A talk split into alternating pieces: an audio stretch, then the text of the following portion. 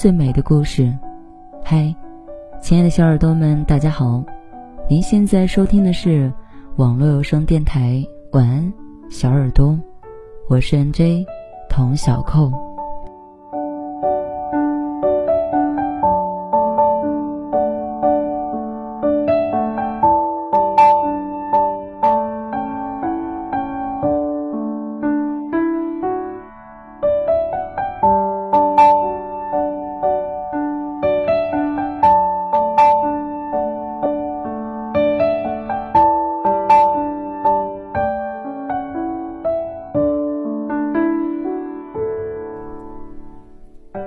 有一位女生留言跟我说，她和男朋友已经订了婚了，可是她忽然不想结婚，也不想和男朋友过下去了。她说他们在一起四年，同居两年，一直以来都是很温暖彼此，感情很稳定。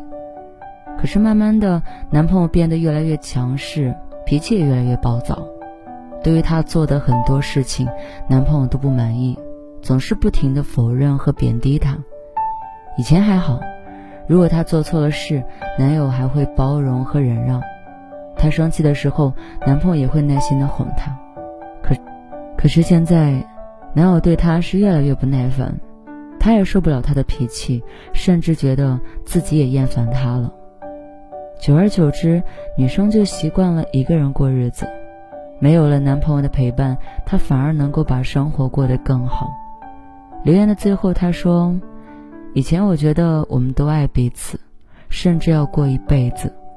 可是现在，我不想了，我就想逃离他，离他远远的。”村上春树曾经说过：“爱情里有两种遗憾，一种是你还没有真正去爱，等错过了才发现，那原来是一个很值得的人；还有一种是你用心爱了。”最后却发现，其实这个人根本不值得。如果说前者可惜，那么后者应该庆幸才对。庆幸终于认清了这个人，及时止损，没有越陷越深。在感情里，并不是所有的错过和失去都意味着遗憾，有时候结束也是一种新生。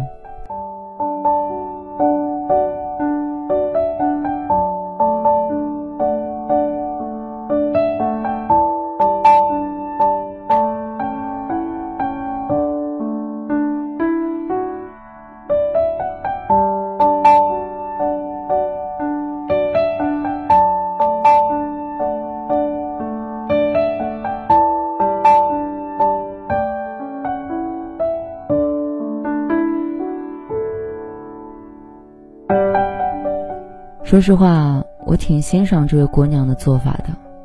她很清醒，知道自己在这段感情里不快乐，也明白自己对这段关系没有期待了，所以她没有选择将就，当做什么事也没有发生过那样如期结婚，凑合着过完这一生。和她相反的，很多人因为害怕沉没成本，不甘心自己先前付出的那么多，于是。哪怕明知继续爱下去没有好结果，还是不肯放手。揣着明白装糊涂，自欺欺人的委曲求全，花都枯萎了，浇水还有什么用呢？过了期的罐头，再喜欢也不能吃了。就像小时候最爱的那件衣服，长大了也穿不下了，再爱也只能是收藏着。有些事情放弃固然可惜，但坚持也没有意义。世间万物都有它的运转周期和规律，太阳东升西落，花草树木春天生长，秋天收获，冬天凋零。我们应该顺从和尊重自然规律。无论是生活还是爱情，想要的就争取，见好的就收，不行的。就撤，与其互相消耗，不如彼此成全。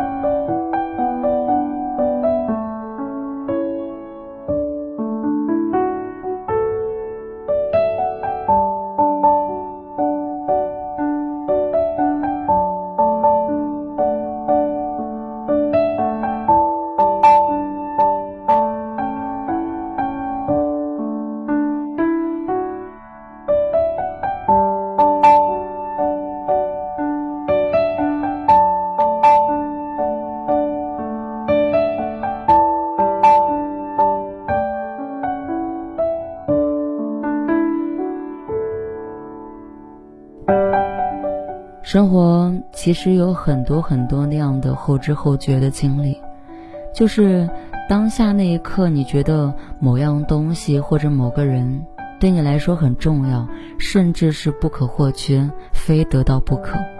但是过了这个阶段，在某个寻常瞬间，你忽然发现，其实这样东西或这个人根本无足轻重，可有可无。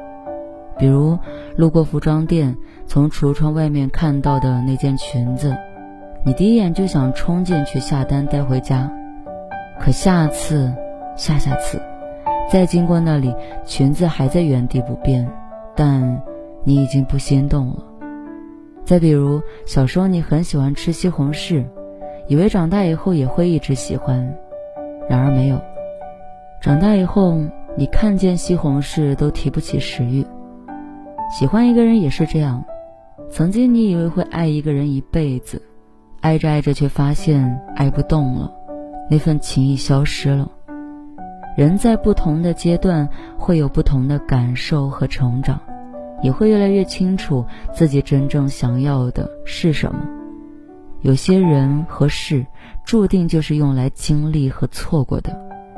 如果你能从中学到一些东西，收获一些道理，懂得更加从容和坦然地接受和面对已经成定局的事情，这场相遇就有了意义。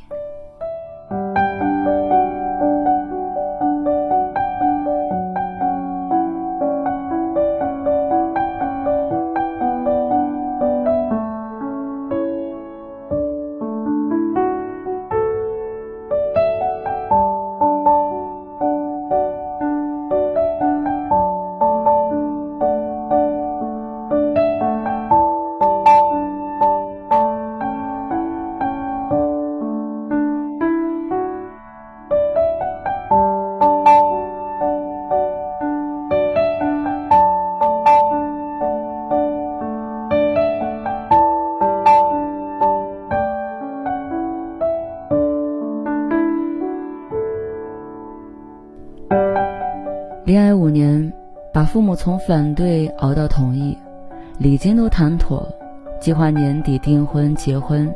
然后男朋友跟我提了分手，理由是不喜欢了。后来再去挽留，才发现他是喜欢上别人了。这是另一位女生的留言。感情里很怕差一点，差一点就在一起，却没有在一起；差一点就要结婚，却没有结成。差的看似是一点，其实不止一点。凡事只要差一点，结局都很难圆满。但这个世上原本就没有什么事情是可以十全十美的。遗憾、缺欠，这才是生活永恒的注脚。也正是因为遗憾，我们才更有希望和热情去追求更大、更多的成全。但愿所有的失去都能以另一种方式归来，也希望所有的爱而不得都有他日的所爱皆所得。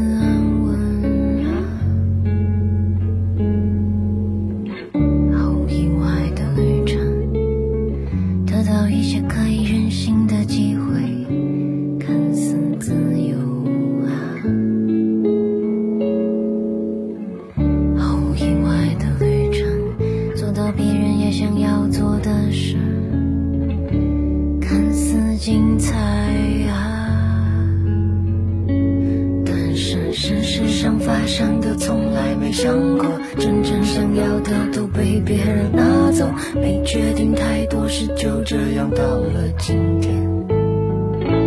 然后接下来变成了凌晨的烂剧，再打一剂希望麻醉了痛苦，只能进不能退，扛不起放不下，不得不走下去。